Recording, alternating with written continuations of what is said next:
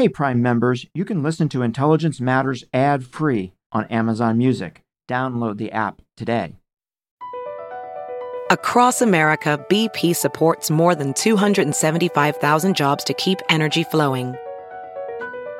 Jobs like building grid scale solar energy in Ohio and producing gas with fewer operational emissions in Texas. It's and, not or. See what doing both means for energy nationwide at bp.com slash investing in America. Hey, it's Kaley Cuoco for Priceline. Ready to go to your happy place for a happy price? Well, why didn't you say so? Just download the Priceline app right now and save up to 60% on hotels. So whether it's Cousin Kevin's Kazoo concert in Kansas City, go Kevin, or Becky's Bachelorette Bash in Bermuda, you never have to miss a trip ever again. So download the Priceline app today. Your savings are waiting Go to your happy place for a happy price. Go to your happy price, Priceline. This is the Intelligence Matters Podcast with former acting director of the CIA, Michael Morell. Sponsored by Raytheon. With the new museum, what we do is focus first, one whole floor, on how you spy. That's the tactics, the techniques, the procedures, the tradecraft, the gadgetry of espionage. And that's exciting.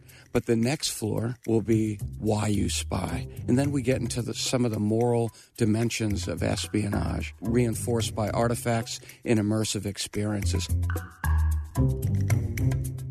I really like the fact that we have a tool that was used for assassination against Trotsky, where the Soviets dispatched assassins to kill him, and he was killed quite brutally. As gruesome as it sounds, it's an important part of history. And when you compare it and you contextualize what's happening currently, attempted poisonings, in the UK by Russian intelligence. It kind of never ends, right? It, it doesn't end, just right? goes on and on. Chris, so you're not only a former intelligence officer, you're also a bit of a, I wouldn't say a bit of, you're a counterterrorism expert. So when you were at the NSC, you worked on President Trump's counterterrorism strategy. What was that process like?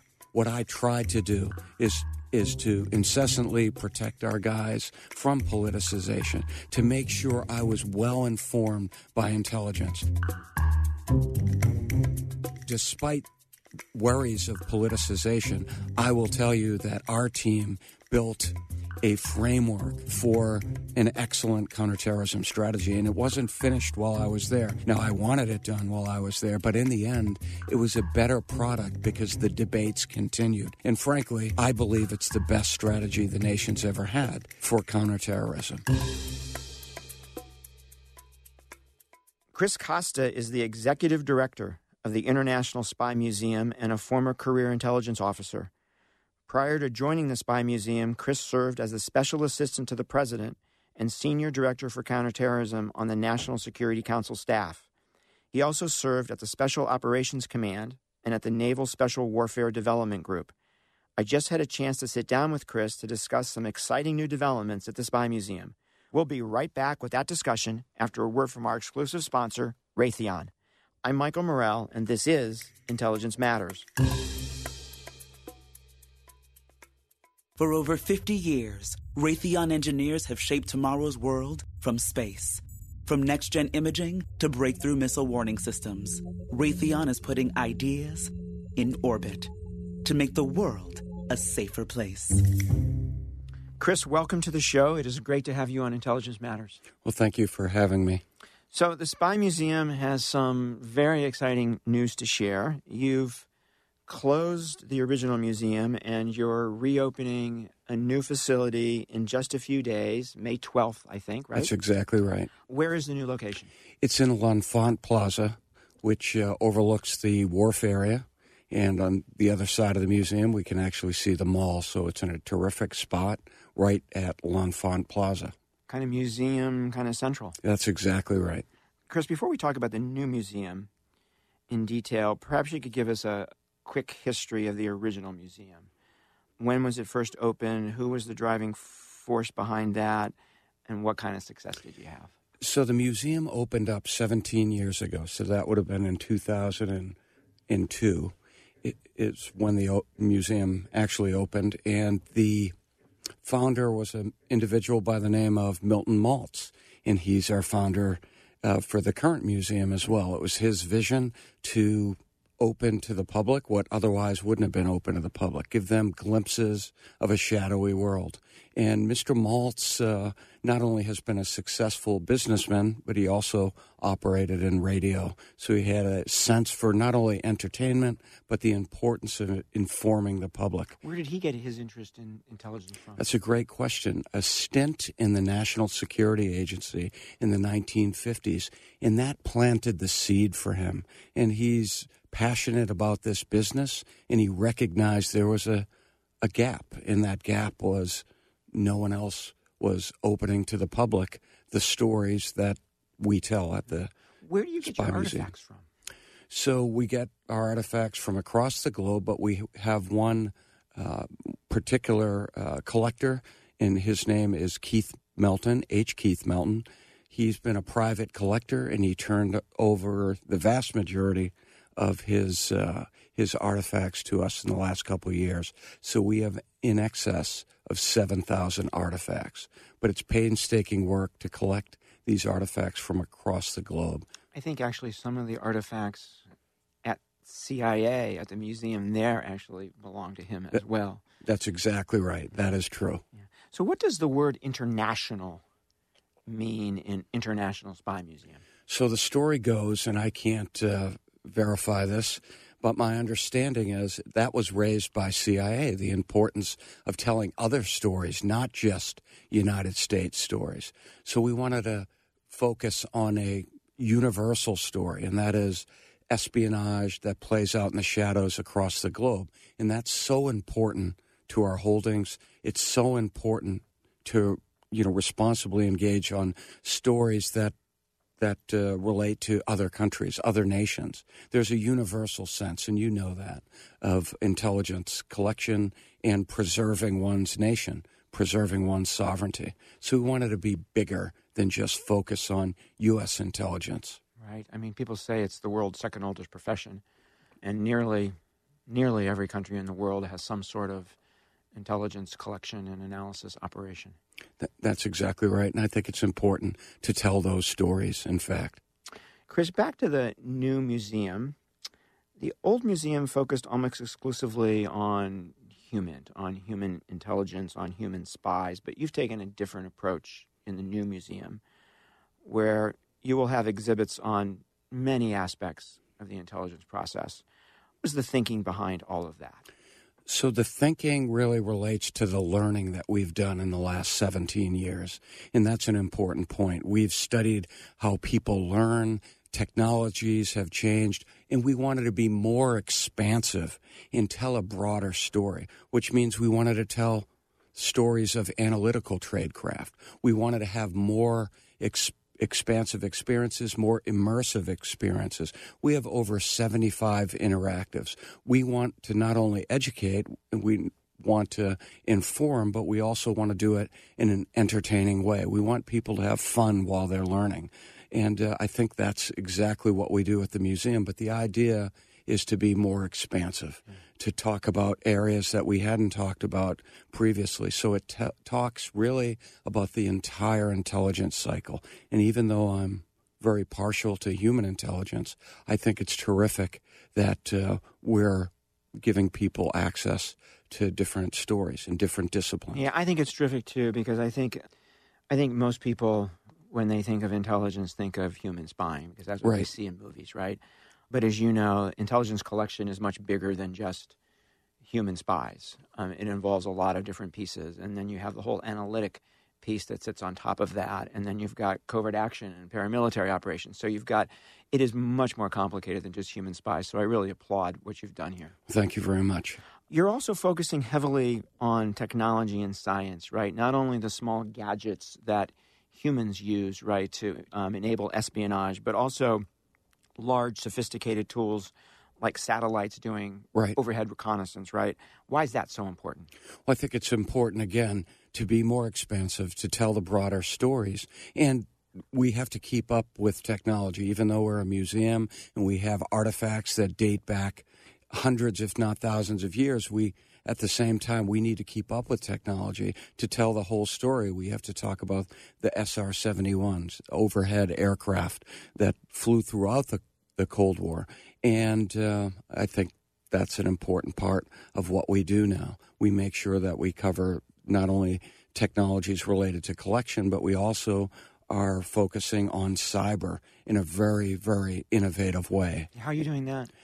Well, I don't want to give up too much Yeah, of our yeah, secrets, yeah, right? But we're gonna we're gonna talk about some stories that I was rather surprised that we would tell. Malicious viruses, for example, affecting centrifuges. We have some artifacts from cyber attacks, and we'll also have a special room. And again, I don't want to spill the secrets. People have I'll to get in trouble. come to the museum. They absolutely will. But I promise that they'll not only enjoy what they see, but then they'll have an opportunity to participate in a role playing game, for example. Uh, so I think that's really exciting. And that's about cyber. Chris, you also have features on what's called MASINT, Right. which is, for people who don't know, it- which is measurement and signature intelligence. And most people have never even heard of that term, right? So, what role does MASINT play in intelligence collection, and what are some of the exhibits that you have that you can actually talk about at this point without people coming to visit? Yeah, so uh, none of this is rehearsed, and I'm really glad you asked me that question because MASINT w- wasn't the top of my list for something that really excites me until I saw a story that we tell. And we tell the story of a laundromat, and I won't again spoil the whole story, but in that laundromat, it was really a cover facility so that military intelligence could collect up the laundry in a neighborhood. Why would they be interested in a laundry? Because they wanted to measure something. They wanted to measure explosive trace, explosive residue left on clothing. That was brilliant, and it really to tell that story, to find that story to tell under the rubric of MASINT. And I've personally seen uh, similar facilities set up in other places in the world to facilitate operations. So I was very excited about that story, and I didn't know it until I uh, rolled into the the spy museum in mm. my current role. when you enter the new museum, is there a is there a logic flow to how you walk through it? Yeah, first of all, there is an excellent flow. We have more flow, and you referred to the museum on F Street. It's an amazing place. So the original museum the, on F Street. The original museum on F Street. We have much more greater flow, I think. Uh, based on that learning from the last 17 years, we also learned how to move people, how to let people have some space. And you're going to see more space to pick and choose. You might be interested in immersives, or you might want to step back and spend time uh, watching the films. Or you can do all of that, but there'll be more space. But uh, two important points um, with the with the new museum. What we do is focus first one whole floor on how you spy. That's the tactics, the techniques, the procedures, the tradecraft, the gadgetry of espionage, and that's exciting. But the next floor will be why you spy, and then we get into the, some of the moral dimensions of espionage. Again, reinforced by artifacts and immersive experiences. But why does a nation spy? A totalitarian regime spies to protect its way of life, and a democracy functions to protect our way of life. Mm-hmm. And we'll juxtapose both of those environments in the mm-hmm. museum. How much more space do you have in the new museum compared to the old? So the building is about two times bigger than the previous museum. And that gives us plenty of space to house 7,000 artifacts. Plus, we have world class event space now. We have a full classroom. We have a theater. So we have things that we didn't have at F Street because of space constraints. We've outgrown our our former space, and uh, we think that this building, first of all, it was purpose built. It was purpose built to execute our education mission. So, with all that in mind, Mr. Maltz's vision, that's exactly what we're executing at L'Enfant Plaza. So you have in the new museum, Chris, an exhibit on enhanced interrogation, what some people call torture, which is obviously a sensitive topic for many people. How did you guys go about thinking about the best way to present that sensitive issue? So we recognized it was a sensitive issue, but what's important to note is we didn't shy away from telling a story that evokes a lot of emotion, right? So we wanted to tell that story, but we wanted to do it with the ethos of not only museum people, experts at curation, but also the way intelligence people operate. And what do we do? We provide facts and let others make their determination. We don't tell people what to think. So what we wanted to do is offer two viewpoints, a pro and an against. And we lay that out from experts from the intelligence community that were there when the decisions were made for enhanced interrogation. I feel as an intelligence professional, had we not told those stories, then we weren't being true to our ethos. Absolutely. Absolutely. So I, I'm pleased that we're doing So that. how did you think about making something like that accessible to kids? So we have a first we have a warning. So parents are going to have to help us make a determination whether their kids should see what's within the uh, the exhibit within the gallery.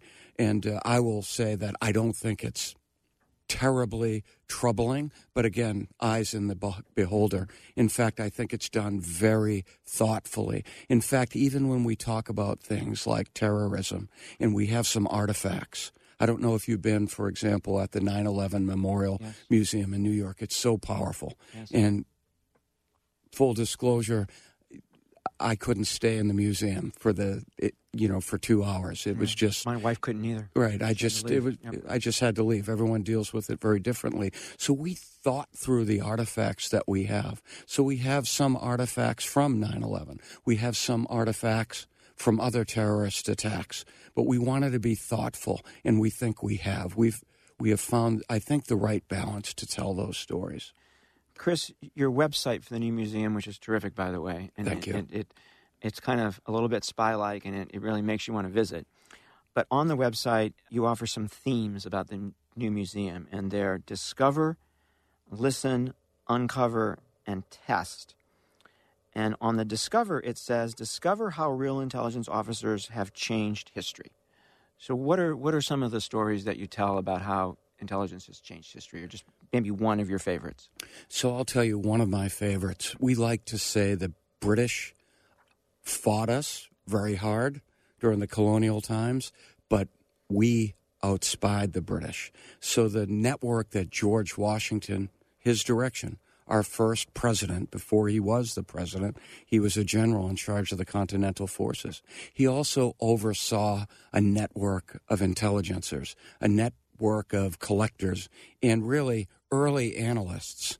And we tell that story the idea that an intelligence network became a force multiplier and resulted in our success against the British. So that's just one of many examples where intelligence really impacted on the history of a nation. And that's just our nation. We tell other stories.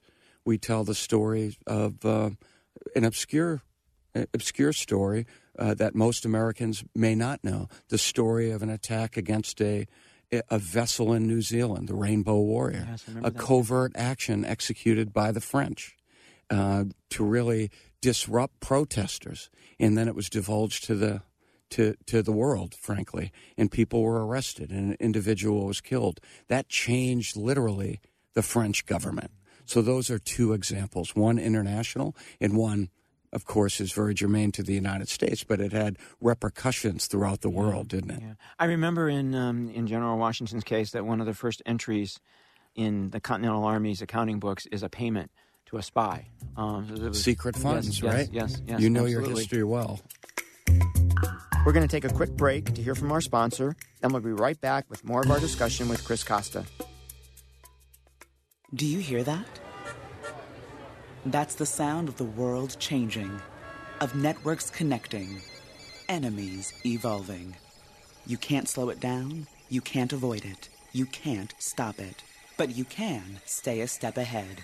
Every day, Raytheon engineers are innovating, modernizing, delivering trusted, innovative solutions that protect people, information, and infrastructure. So as our world changes, we can make it a safer place. So, Chris, let's continue the discussion of these themes that are on your website. So, the second one was that I mentioned was listen. And what it says on the website is listen to real spies tell real spy stories. So, are there one or two of those that stand out to you? Well, one of the stories I will tell is is my own personal story, and uh, I had to think long and hard. First of all, there's no manual when you leave Right. as an intelligence officer. You know that you can't violate trust. You sign non disclosure agreements. At the same time, each one of us has to determine what are those stories that we can tell responsibly. So I had to come up with a whole series of stories. And I tell a story that has an excellent outcome. Without being a complete spoiler, I will tell you it's about battlefield human intelligence. And it's really representative of intelligence that took place po- post 9 11 in Iraq and Afghanistan. And there's stories that we didn't tell on F Street at the previous museum because it was too early in time. But I tell a story about Afghanistan uh, regarding a walk in, somebody that wanted to volunteer intelligence information, a former Taliban. And as a result of that, it had excellent outcome. That's one of those stories we tell. Of course, it's more dramatic in my telling, real spies, real stories, but we go to real intelligence officers, and I think they're compelling stories, and we've refreshed those stories from what we told. Uh, in the past. And, and, and, and are these on a video screen or Yeah. are they audio or how does that work? Excellent question. It's filmed. It's filmed, and uh, it's in the spy's own words uh, and from multiple agencies telling their stories. And that's just one small theater of many filmings that we have at the museum. The next on the list is Uncover, and it says Uncover the tradecraft and tools of the trade of intelligence. Are there a couple of items that you're most proud of? Well, I, in particular, I really like the fact that we have a tool that was used for assassination against Trotsky. And it was used, and it's part of lethal action, where the Soviets killed Trotsky, uh, who was in hiding in Mexico City. And uh, they s- dispatched assassins to kill him, and he was killed quite brutally.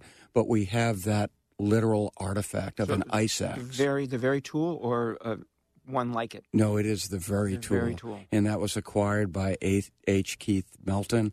And the story behind how he got it is one for the spy books, candidly. I mean, uh, to hear his telling, it was much like any other spy operation to authenticate that uh, device to make sure he had what was actually used in that killing. As gruesome as it sounds, it's an important part of history. And when you compare it and you contextualize what's happening currently, uh, attempted poisonings in the UK by um, Russian intelligence, it It kind of never ends, right? It- it just- doesn't end, just right? goes on and on. and that's why it's so important to have the context so that people can make those connections from current events Yeah. to events that happen. so happened if you want to know exactly what this tool was and exactly how it was used to kill Trotsky, you've got to go to the museum. And- yes, you have to see it to believe it, right? The last theme on your list on the website is test. And, and, and this I find really interesting. Test your skills as an intelligence officer. What kind of ways will visitors be able to do that? Well, in our analytical gallery, which I think is amazing in its ability to test people on things like cognitive bias. Imagine that. And at the same time, we culminate by talking about the bin Laden raid. And, and you know a lot about the bin Laden raid. In fact, I have to tell you a very, very quick story as it relates to how we test people in red teaming, where guests will have an opportunity to test themselves on the information that CIA and the rest of the intelligence community had. And you are part of that storytelling. And I want to I share. kind of I kind of walk that's right. folks through that, right? And people will have an ability to test themselves not only on what really happened, but on the intelligence that they weren't aware of, perhaps. And that'll come to life. And I will tell you, we unveiled that for a, a group of businessmen last week, a behind the scenes view. And I will tell you, our president said to make sure I tell you this story, Tamara Christian. She said there was a uh, clapping uh, by the audience when that occurred. That's very nice. And we didn't expect that, and that doesn't happen every day in a spy museum. That's very nice. And the last thing I, I just, uh, to go to your question, if I could, we have an RFID, and that's an example of radio frequency identification. So all these interactives, you'll have feedback when you leave. It'll be around your neck. You can opt in, and you're going to get feedback. Hey, maybe I have an aptitude for being an analyst, or maybe since I showed no fear, mm-hmm. then maybe I'd make a great covert action operator or perhaps a case officer. Chris, I, I want to switch gears a bit because I didn't want to miss the opportunity to talk a bit about your career because you were an intelligence officer. Uh, you were in this business, right? You spent two decades as an Army counterintelligence specialist, six years mentoring Navy SEALs, and just over a year on the National Security Council staff. So maybe the place to start is what does it mean to be a counterintelligence specialist in the Army? What did you do every day, at least to the extent you can talk about it? So, my career, my first deployment as a counterintelligence agent was to Operation Just Cause in Panama. In that case, it was an opportunity to screen the population, to conduct interrogations and interviews, to separate the wheat from the chaff, as they say. And that was my formative experience as a counterintelligence agent. After that, I went to a special forces group. And after serving in a special forces group, I decided I wanted to become eventually a case officer, which I did become. I went through all the appropriate schooling. But my foundation was first to be a counterintelligence agent, to see the enemy through my adversary's eyes, right? To understand how they think, how they operate against us. That was an incredible tool to be able to do it first in a combat environment and then to do it on the streets of Europe as a counterintelligence agent um, in the in the final days of the Cold War. So I was exposed to the, the cobblestone streets, the intrigues that went on in Europe. In some cases, we were we were burned against the very adversaries that we talk about in the International Spy Museum, like the East Germans in some cases. But that gave me a strong foundation to then do human work. And I decided I wanted to spend my time as a career human officer working in special operations. And that's what I did throughout the 1990s in places like Bosnia, which in hindsight became almost a dress rehearsal for what we did post 9 11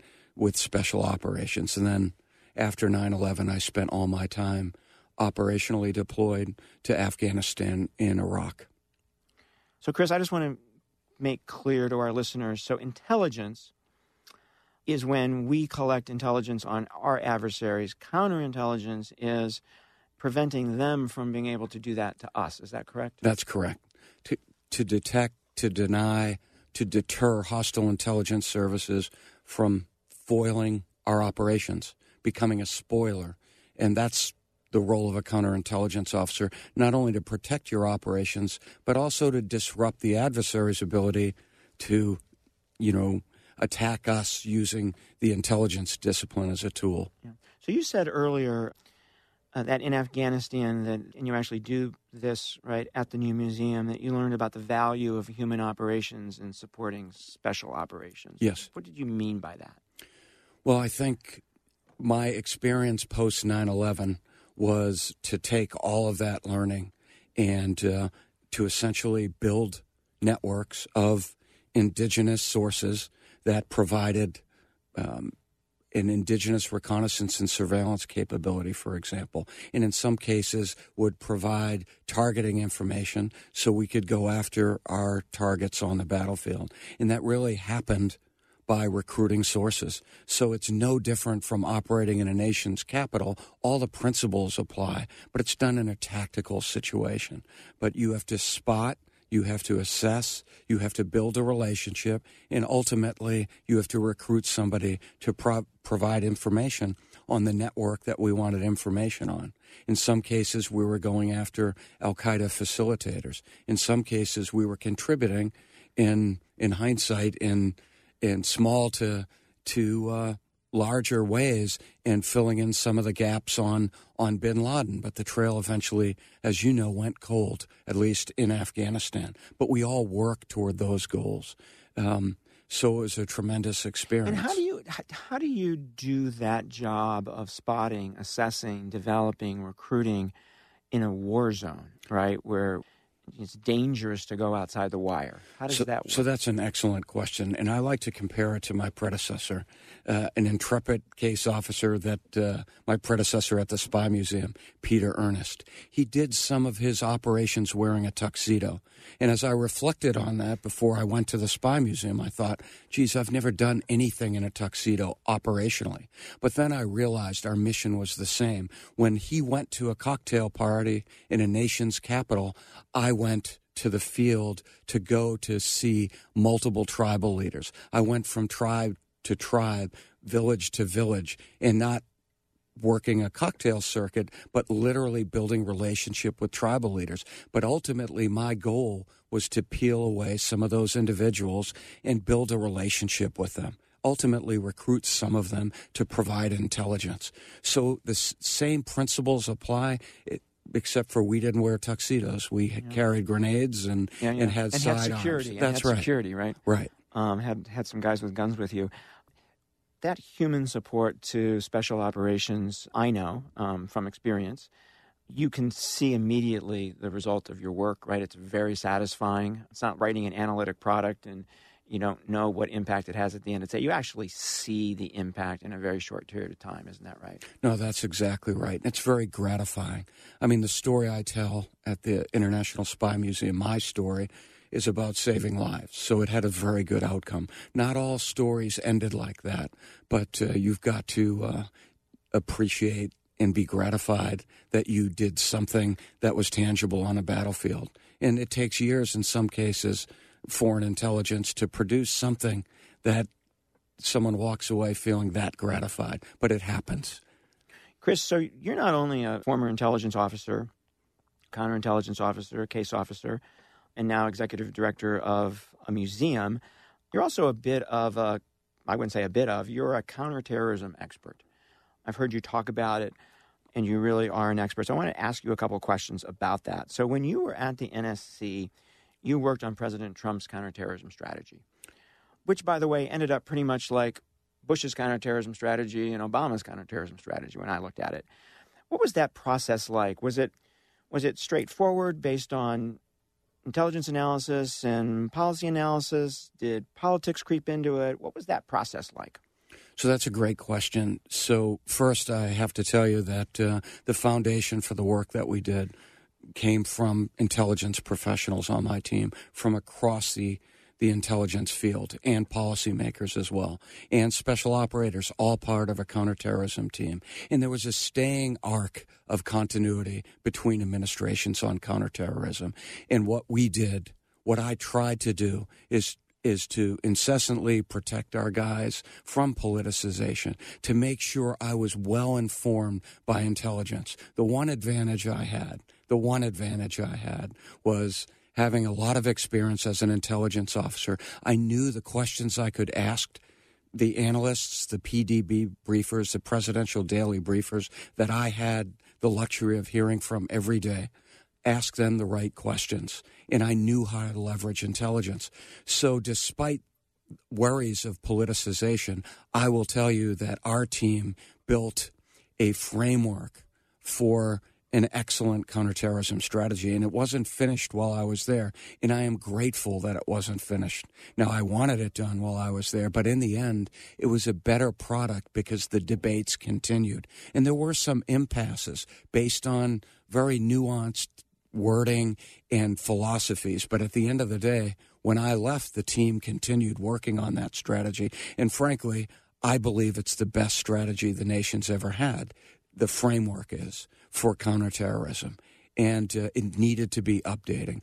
But make no mistake, I think there's a continuity that goes back pre 9 11. Yes. Yes, on yes, working yes. counterterrorism. Yes. And a question about ISIS. So it's now lost all of its territory. It's lost its caliphate, right? Um, in Iraq and Syria. And people see that as a good thing. What's your view on where the threat from ISIS stands today? So I think ISIS is still and remains a threat. Not having a physical caliphate is a good thing. We took away their their call. We took away a, a golden dream, if you will. But what that leaves us with is an underground and it's harder to get at our adversaries. So they're going to be underground and they're going to continue their planning. But make no mistakes, the fact that we've taken away that rallying call to a physical caliphate is a good thing. And they're on their heels. But in time, what's going to happen, into your question, is they're going to rebuild.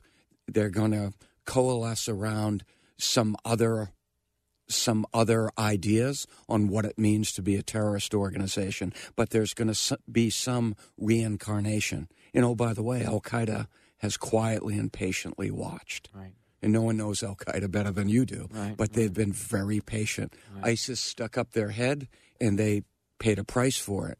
But Al Qaeda has quietly and patiently watched that play out.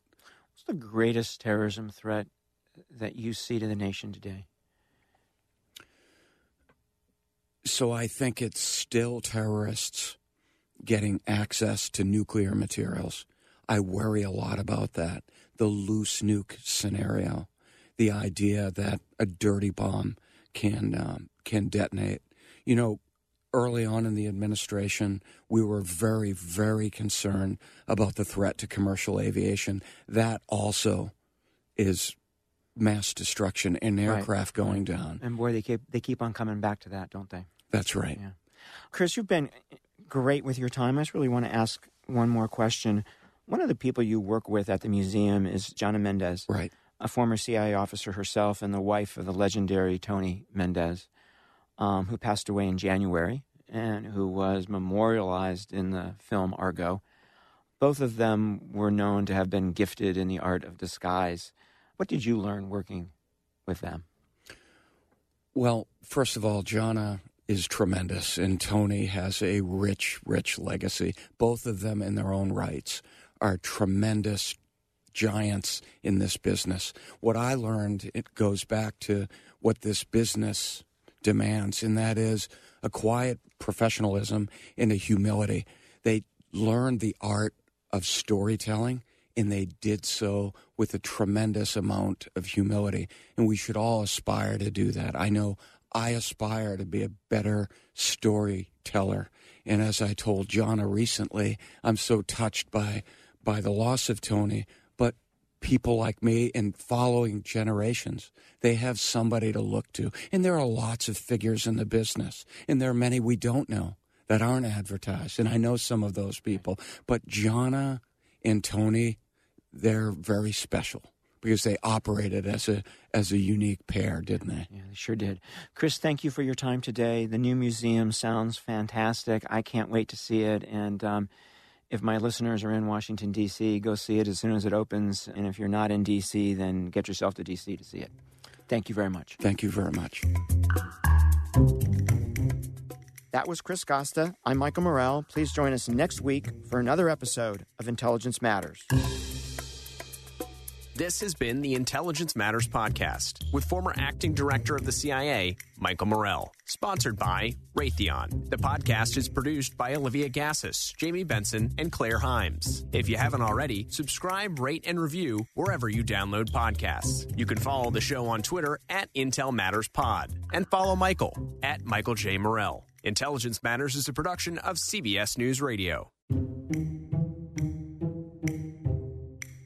Look around. You can find cars like these on AutoTrader. New cars, used cars, electric cars, maybe even flying cars. Okay, no flying cars, but as soon as they get invented, they'll be on AutoTrader. Just you wait. AutoTrader.